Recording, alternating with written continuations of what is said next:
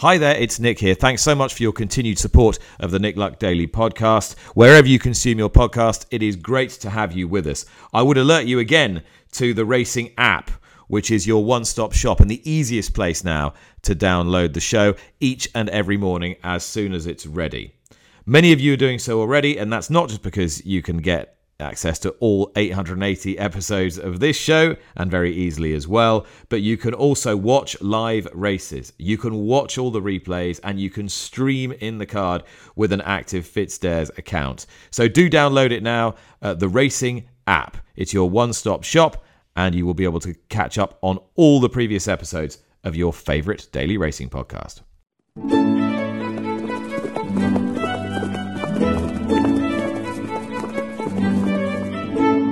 You're listening to Nick Luck Daily. This edition is brought to you by FitzDares, by the Racehorse Owners Association, and by Thoroughbred Racing Commentaries Global Rankings.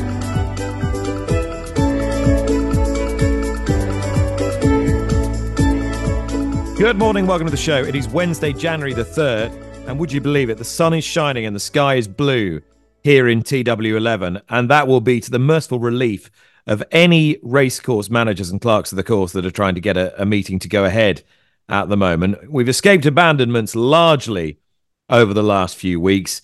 But Fakenham, our old friend Fakenham, fell victim to the elements yesterday with an extraordinary 24 mil deluge in no time at all that meant access vehicles couldn't get round the course. And uh, on the orders of the BHA, the meeting had to be abandoned. We'll be talking to David Hunter, their chief executive and clerk of the course, a little bit later on. And that throws up some pretty interesting implications as well, as we touched on earlier in the week. Uh, we want the big meeting at Sandown Park to go ahead this weekend, which features the £100,000 Veterans Chase Final. And I will be speaking to Director of Racing there, Andrew Cooper, who also tells me about their prize money redistribution and their qualifications to bring a premier fixture. Uh, there is no doubt that the Cheltenham Festival is British jump racing's premier fixture and always has been. And to that end, we should start today's podcast by talking a little more fully on what we touched on at the end of yesterday, which is the entries for the three feature steeplechases the Gold Cup, the Ryanair Chase, and the Queen Mother Champion Chase. Um, none of those entries is huge, Daily Mirror's newsboy David Yates but nonetheless, there are some significant talking points within them. Um, what has piqued your interest? Looking at the Gold Cup entries, Nick, there's no doubt that Stay Away Fay is an interesting one. Novices in the Cheltenham Gold Cup. We've been here before. Coneygree, of course, won in 2015. He was the first uh, neophyte to win steeplechasing's greatest prize uh, since Captain Christy in 1974. Just looking at the anti-post uh, betting for the race, obviously uh, Galopin Des Champs has shortened as a result of that emphatic victory in the Savills Chase at Leopardstown over Christmas. L'Homme Presse, of course, is a horse who still has to have uh, a strong measure of interest really progressive. Then last year, uh, he was in second place in the 2022 uh, King George when he came down at the last. He missed the Cheltenham Gold Cup. Uh, in March 2023, because uh, he'd had a knock from Kempton, and we haven't seen him since. So, of the of the British contingent, he certainly won eight, just turned nine, uh, who still attracts interest from my perspective. His owner is Andy Edwards, and I caught Andy this morning in quite literally in L'Homme Presse's stable at Venetia Williams' yard. And this is what he had to say. I'm actually standing in his box waiting for him to come out of his field. No doubt covered in mud because he rolls around like mad in the morning, loves it. And um, he's about to go out and do a piece of work in about half an hour. And you are the epitome of the, the hands on owner, sometimes sometimes quite literally. Um, what vibes are you picking up at the moment? Uh, that he's happy. He's in uh, good form. He's um, he's got his old uh, old pizzazz back about him, um, and um, yeah, we, we couldn't be happier, really. Uh, and is he quite an expressive horse? Is it quite easy to tell when he's in good form? Yeah, like all horses, the little characteristics they've uh, they've got. Um, with him, it's usually get out of my space type of thing.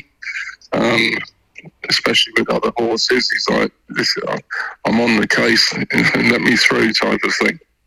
And Judge Dom, it's, it's, such a long time since we've seen him. It's over a year now since that uh, untimely departure in the King George when he was running such a such a big race. In that time since, uh, how how much you know, off time has he actually had to have, and and how much time have you actually managed to get him ridden and doing things and, and kept him sort of ticking over? Is the is the engine still revving? Oh, the engine's definitely still revving. Um, you know, like I say, he's working really nicely. We've, we've taken our time. There was no rush um, from our part, all four owners and, and Venetia. Um, he had, we gave him plenty of time off before the summer um, just to get over his injury. Um, that cleared up. And then it's been a, a, rehab program through the summer, which has taken a lot of effort on several people's parts. But um, and then and then he's been in training, ticking away, and we just didn't want to rush him into into a race before Christmas if we didn't have to. Hmm. No, and so you're heading towards Lingfield now. Uh, Lingfield's not got got a terrific record when it comes to it it being very wet. Is there a contingency plan if the Fleur de Lys is called off for whatever reason? Well, if it was called off early, then maybe the um, there's the Ascot the day before. There's a there's a two mile five handicap there that he could go in. Um, and I suppose option C would would have been the Peter Marsh, but um, hopefully Lingfield is on. okay, so it's it's all it's all hopes pinned on that. And what what what is it about that race that particularly appeals to you? Well, obviously you're leading me into the it's left-handed. Um, you know, it's a nice galloping, jumping track. Uh, the ground is usually nice and soft, um, and um, it's, it's a two miles six and a bit. It's really a nice starting point. Um, I expect he's probably going to be a bit fresh after 13 months off.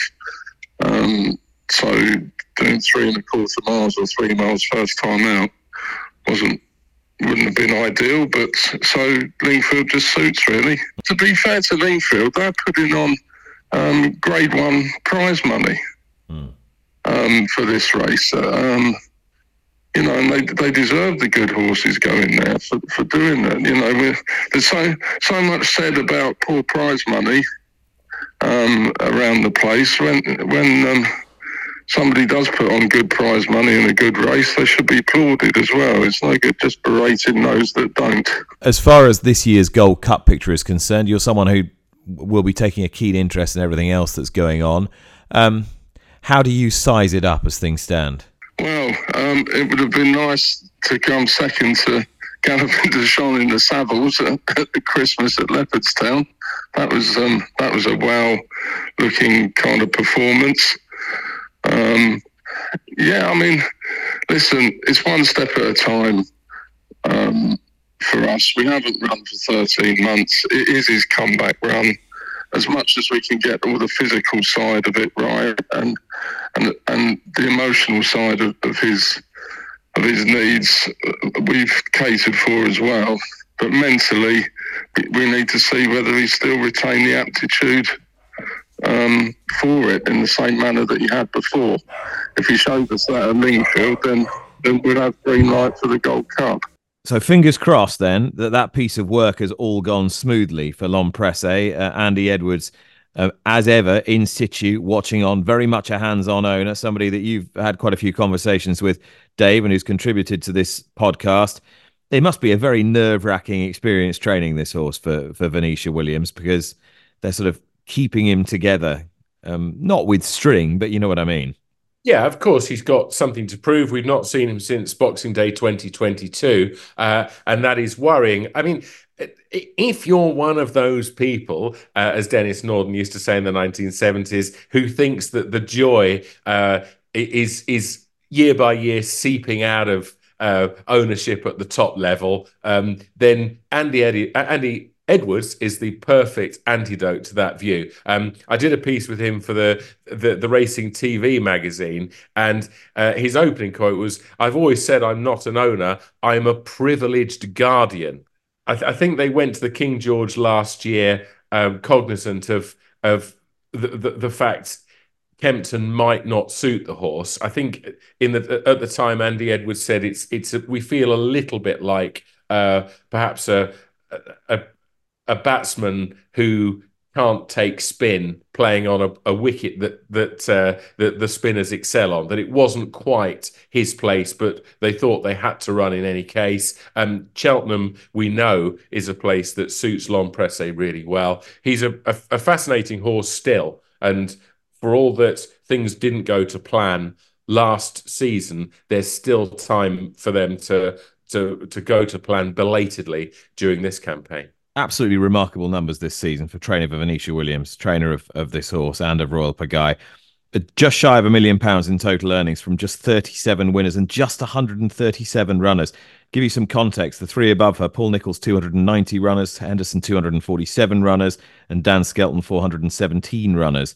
And she's not that far behind Dan Skelton either. It's it's remarkable. And level stake profit of, of 46 pounds and 78 pence to a one pound stake which is uh, by far the highest of any trainer in the top 50 which is is absolutely astonishing. So wonderful numbers for for Venetia Williams this year. But of course 13 times champion trainer Paul Nicholls is heading the list with a, a million and a half at the moment. And David mentioned Stay Away Fay his talented novice chaser and winner of the Albert Bartlett Novices Hurdle at the Cheltenham Festival last year as a surprise entry to some, though not to Lydia Hislop yesterday on this podcast for the, the Cheltenham Gold Cup. So I thought I'd better put a call in to see just what the thinking was behind that entry. And this is what the 13 times champion had to say. Well, just had a chat with his owners, uh, uh, Chris Giles and Dave Staddard. Said, look, the entry shot, do you want put in? And they both said, yeah, why not? Just put him in this stage. We might run him in the um, Cotswold Chase, and who knows? Um, but I'd say he's very, very unlikely. Almost certainly running a novice chase, um, and there'll be a Gold Cup in a year's time. I, I, suppose that's the thing. If you go and run in a seniors race like the like the Cotswold, and you go and you go and thump them by a dozen lengths, you sort of left scratching your head a bit, aren't you? Yeah, if you're not in it, you can't run, sort of thing. Um, I know you could have supplemented him later, but that was going to be too expensive, and there was a very, very unlikely. So we thought, let's put him in this stage, see how we go on our next run. It's an option, but it's a very tentative option, if you know what I mean. I do know exactly what you mean. Lydia and I were talking about uh, it a little bit yesterday about the Gold Cup, and she said that uh, wondered whether he'd be a horse who'd be better suited by the new course than the old course, with that just greater emphasis on stamina a little bit. That is that is the big issue. I'd love the novice chase to be on that new course. You know, it, it would play into his hands more last year, and that's my only concern a little bit. But you know, to see what the ground does and all the rest of it. But it's just a matter of keeping options open, really. All right, just a quickie on Captain Teague, who won the Grade One when we last spoke. Is he is he all right? And, and any more thoughts what you might do with him? He's all right. Um, come out of the races well. I, I, dare say I have a couple of entries at Cheltenham. I haven't had a chance to discuss it with Johnny yet. I'm sure we'll get together in the next couple of weeks and come out with a plan. Um, but that race was always our target from the minute he came in, and we crossed that off, and we'll just uh, get him right and go again in the spring in a couple of races. Um, it, it's all about getting more experience really before he goes chasing.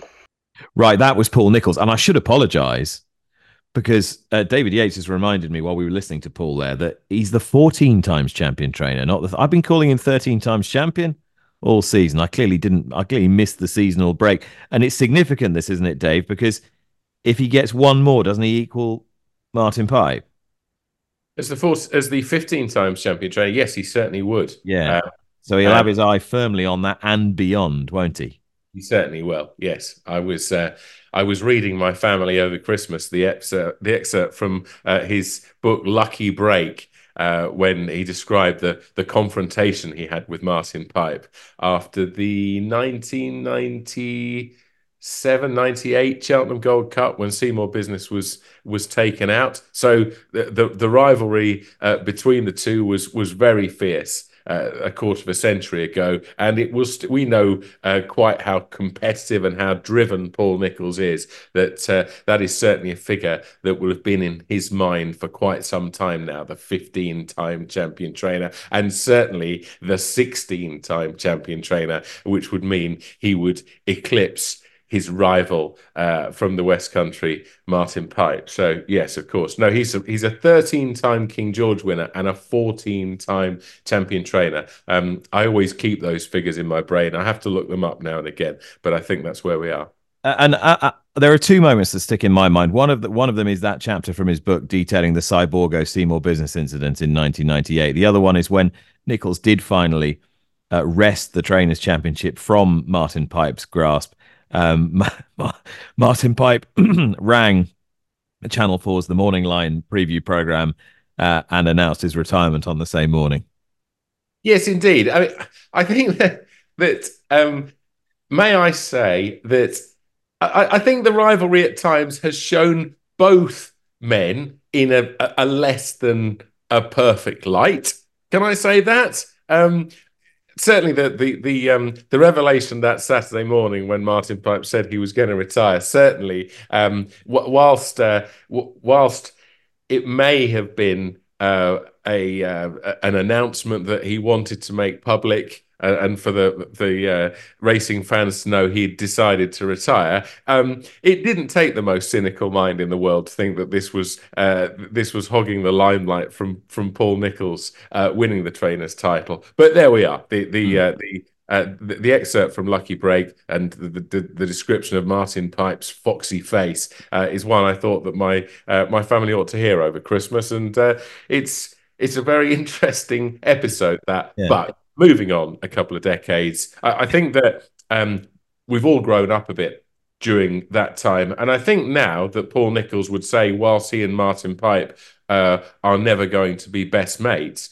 that the way that Martin Pipe revolutionized the jumping of national, the, the, the sorry, the training of uh, national hunt horses impacted on every single trainer who's yeah. had success subsequently. No and and that would very much include him. So, as I say, that he might not have Martin Pipe as the guest of honor if he wins it for the 16th time uh, at the, the celebrations, but he would, I'm sure, acknowledge a debt uh, to to the to the the changes that Martin Pipe made when he started pretty much with a, a blank canvas training racehorses. What was his first winner? Hit Parade in 1975. So um, yeah, there is there is some good that comes out of all this. We, we've gone massively off topic here, but it was very entertaining diversion nonetheless. And if you do have time to go and get it on the Racing TV app, I would heartily recommend Rishi Persad and Steve Mellish's visit to Martin Pipe that was uh, playing during the Christmas period. It's it's superb and gives you a wonderful insight into just how meticulous he was and is. And that level of attention to detail that had hitherto not really been seen, apart perhaps from somebody like Michael Dickinson in jump racing previously. On we go then. Uh, we talked about Nicholls' Stay Away Fay, their speculative entry, but if he goes to the Cotswold Chase and wins, then that starts to sow the idea perhaps in the minds uh, uh, of trainer and owner, and that's a very interesting target for him. The Ryanair Chase fig- uh, features a couple of Paul Nicholls horses, one of whom is Stage Star, who uh, ran rather disappointingly last weekend, but apparently is fine. Uh, another of whom is Pic D'Orhy. Now, Pic D'Orhy is going to go to the Silviniaco Conti chase at Kempton Saturday week. Amongst his rivals will be Edwardstone, stepping up to two and a half miles, perhaps en route to his own bid for the Ryanair chase. Plus, the horse that Stage Star has now beaten twice round Cheltenham, Notlongtilmay, who is trained by Laura Morgan and is very much her stable star. He's been off since Cheltenham in November. I've been catching up on his progress with the trainer ahead of Kempton a week Saturday. I think maybe we're try and ride him a little bit different in the fact of, you know, be a bit more aggressive on him. To be honest, especially on a especially on a flat track as well. Um, obviously, before we've ridden him quite patiently. Um, I, I, think maybe it's something that we can try anyway. Um, he definitely gets two and a half. So, yeah, fingers crossed we. Uh, you know, we don't get too much more rain from now till then. But yeah, he seems in great form at home. So fingers crossed. I mean, that was a terrific run in the in the Paddy Power. You trained him brilliantly for it. Was it always the intention to give him a, that, that nice little bit of a rest until now, and then build him back to Cheltenham? Yeah, that's it. I think maybe he's, he's better going there, a fresh horse. Um, he obviously needed his first run this year, but again, I thought it was a very, very good run, especially over you know a trip too short as well. Um, but no, yeah, I thought it was a, a, great run in the Paddy Power. To be honest, uh, he jumped tremendously, travelled well. So yeah, hopefully, fingers crossed for, for Kempton. And this is the thing we talked about this a little bit before the Paddy Power. He's still so low mileage and there you were saying to me, or before the Paddy Power, you were saying to me, you know, I think I think there is still a bit more coming. Uh, have you seen him develop again since then? Oh, definitely. Yeah, I th- I think I think he's a different horse to what he was last year, um, even this year. So, yeah, no, it's very exciting, and um, like I say, it's just yeah, for such a small stable like us, it's it's great to have. You know, everyone needs a horse like him, don't they? To take you for them big days. So no, it's, it's great. I just hope that he goes and gets his head in front at Kempton because I think he deserves it. You know, he's been very unlucky, finishing second to Stage Star twice in the Turners and in the Paddy Power. So yeah, hopefully he goes and gets his head in front and and does the job. Uh, that's all right. You've only got you've only got um, Edwardstone and Pic D'Orhy to beat, so you know. Well, exactly. Yeah. they could just they could just stay at home. Well, I know you won't be staying at home. I'm looking forward to seeing you at Kempton on Saturday week. Laura, thanks so much. Thank you very much, Nick. That was Laura Morgan, uh, David Yates, and and interesting really that uh, she's uh, quite happy to pitch this horse who's been Grade One placed and an excellent second in the Paddy Power against against top notches again over two and a half miles. He's so inexperienced that if if he continues to improve, he's going to be right up there, isn't he? Come come March. Yeah, you'd have to think so. Um, as you say, he was behind stage star at the Cheltenham Festival last year in the Turner Novices Chase, and then behind the same rival in the Paddy Power Gold Cup. Uh, on the ratings, yes, of course, he's he, he's an outsider here. He's got a a rating of 156. That puts him behind the likes of Edwardstone uh, to the tune of uh, 10 pounds or so. Stage Star is rated 166. So, of course, uh, there's improvement to come. But why shouldn't Laura Morgan give this horse an entry uh, in the Ryanair chase? He's lightly raced over the large obstacles with just six outings. So, there's still a significant upside for him. And by testing the waters prior to going to the Cheltenham Festival, connections will have a, a better idea of where they stand. I, just looking at the anti-post list at the moment, he's a, a best price forty to one shot for the Ryanair chase. That's it's not an insult, but certainly on the ratings, you would say uh, he's overpriced if he can make the progress that he needs to uh, in the the time that remains between now and the Cheltenham Festival. I'm sure that he would go to uh, the meeting carrying sort of lively outsider status, if you will, and and certainly again as as one who has complained time and time again about the the the, the number of hands, the, the small number of hands in which uh, racing's biggest prizes seem to rest, then the connections of Notlongtilmay and Laura Morgan as the trainer, they would certainly be a very welcome addition to uh, to the party. Now, You'll remember a couple of days ago on this podcast, I spoke to the Fakenham Racecourse chairman, Sam Bullard, who once again expressed his displeasure at the fact that Fakenham had had their British Horse Racing Authority owned fixture removed from them on New Year's Day, thereby depriving the East of England of a crowd. And that fixture was rerouted to Southwell. Now, as irony would have it, neither Southwell took place on New Year's Day because it was abandoned. And then at Fakenham, it very much didn't have the last laugh because they got their crowd in on the 2nd of January, where the fixture was diverted, and they had to abandon at the 11th hour. Um, and David Hunter, uh, the chief executive and the clerk of the course at Fakenham, has been explaining why so many racegoers and viewing public were left disappointed. Morning, Nick. Yes, so we um, we had uh, 10 mil of rain um, overnight, which had been forecast. Um, after a very drying 36 hour period, uh, and the course took that rain very well. Um, I walked it uh, with my head groundsman at half past six, eight o'clock, and then 10.30, um, and uh, perfectly good jumping ground. We did take out a fence and a hurdle in the only dip, which um, just felt that was uh, the right thing to do because there was a bit of bit of um, ground that was was was better for them not to jump out of or into. Um, and then, excuse me, the rain started, and uh, it you know uh, it just it, it, it created a, a skiddy surface that my medical team, headed by my senior doctor, who's been on board Piers Reinhold for many, many years, just felt he couldn't comply with the British Horse Racing Authority's quite right stipulation for, um, you know, ambulance uh, to get to a, a, stricken jockey within one minute.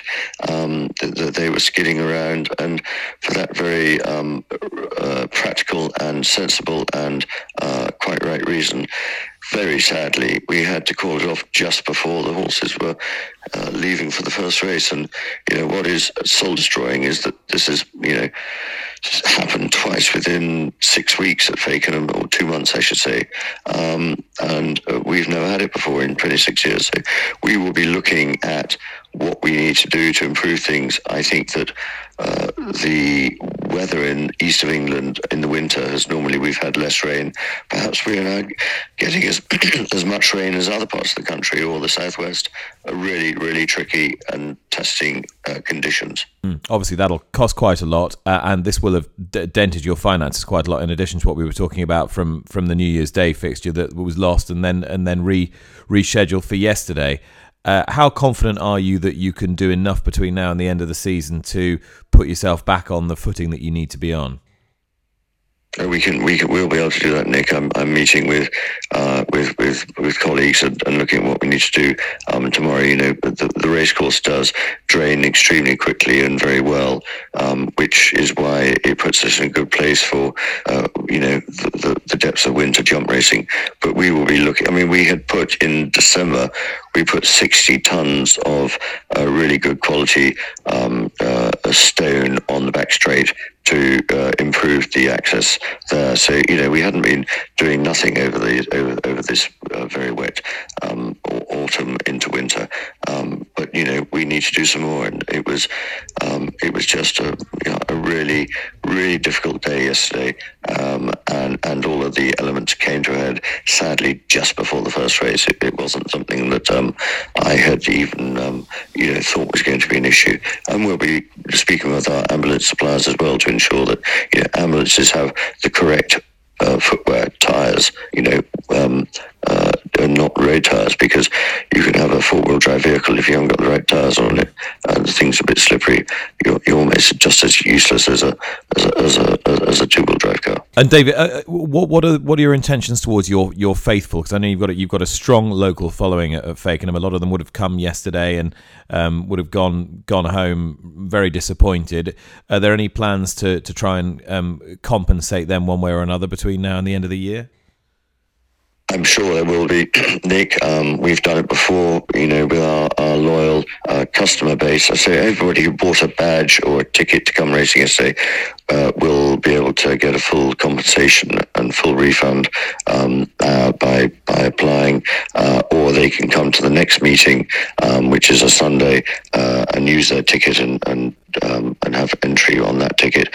And our annual membership, which is very strong and healthy, we'll be looking and seeing what we can do there. We've done it in the past.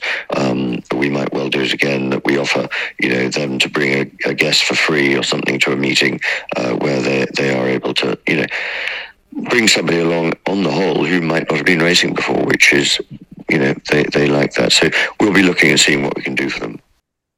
Right. Well, that was David Hunter, um, somewhat downcast and a little contrite as well. It's hard to see what they could have done about 24 mils of, of rain.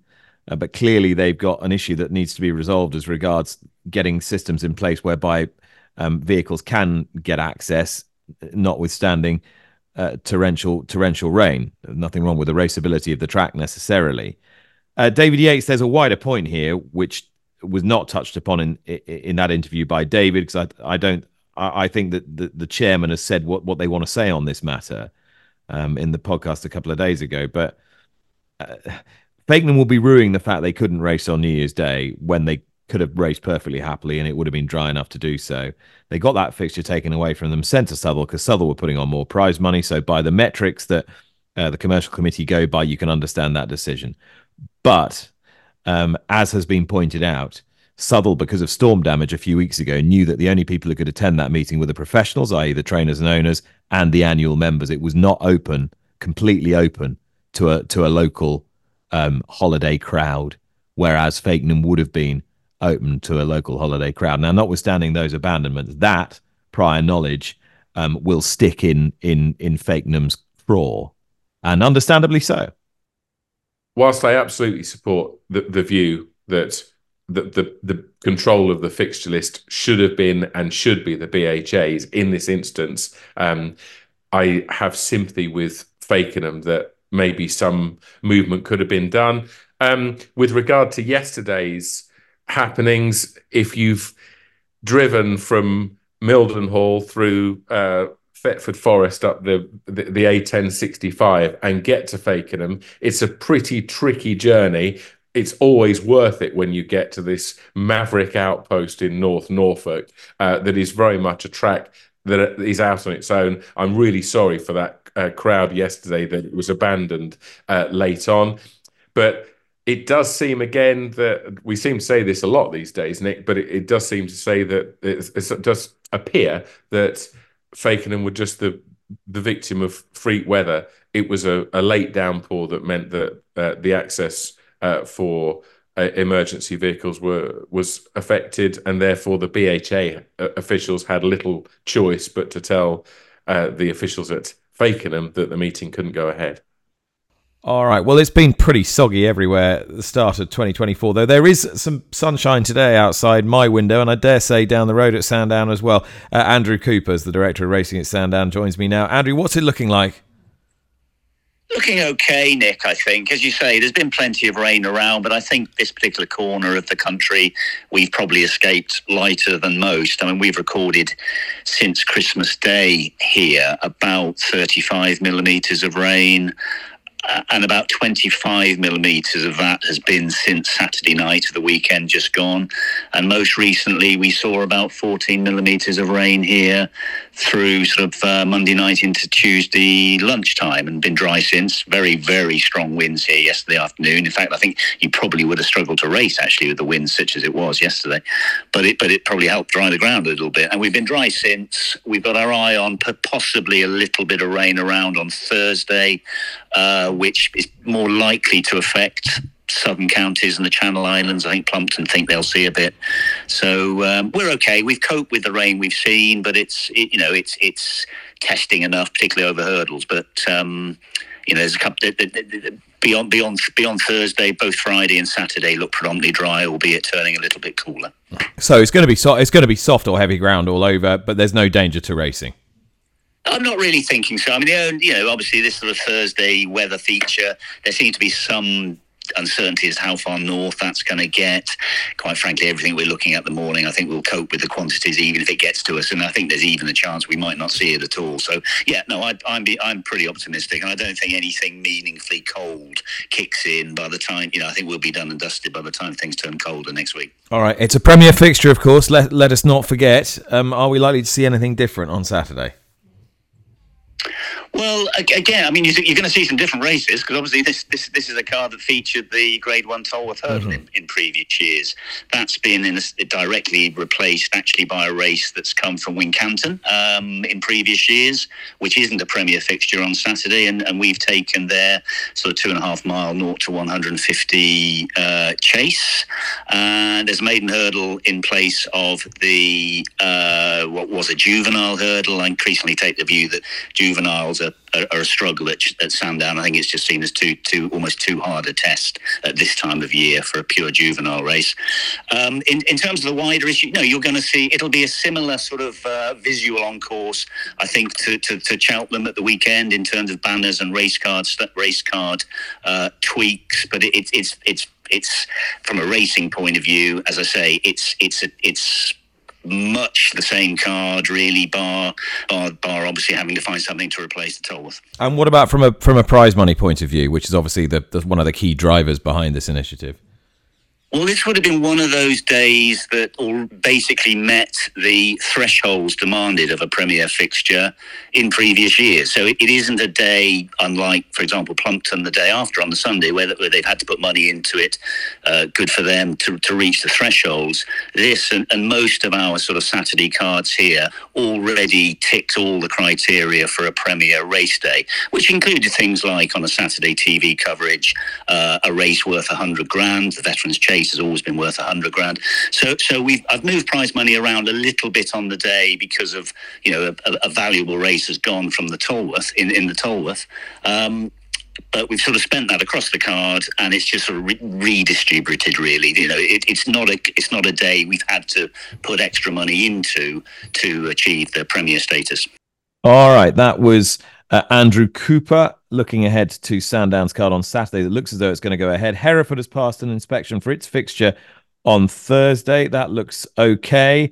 Uh, other little bit of news coming through to us is that the long walk hurdle winner Crambo, who defeated the mighty Paisley Park, the other day. Whilst Paisley Park, Emma Lavelle confirmed to this podcast yesterday, would head to the Cleeve Hurdle as his next target on trials day at the end of January.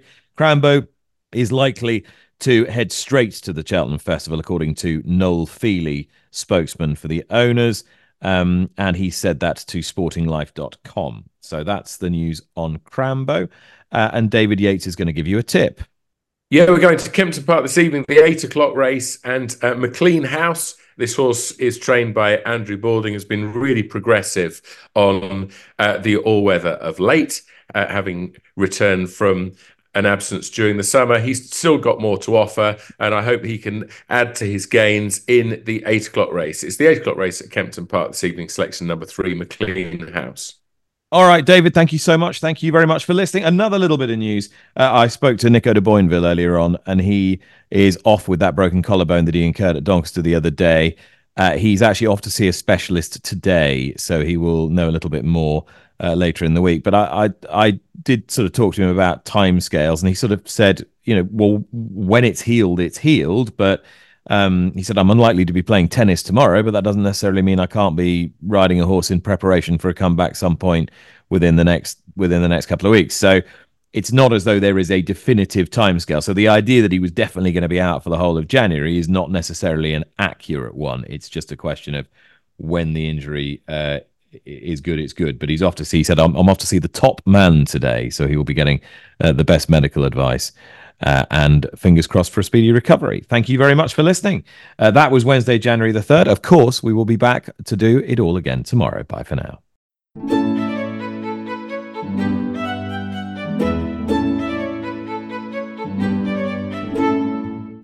You've been listening to Nick Luck Daily, brought to you in association with FitzDares, the Racehorse Owners Association, and Thoroughbred Racing Commentary.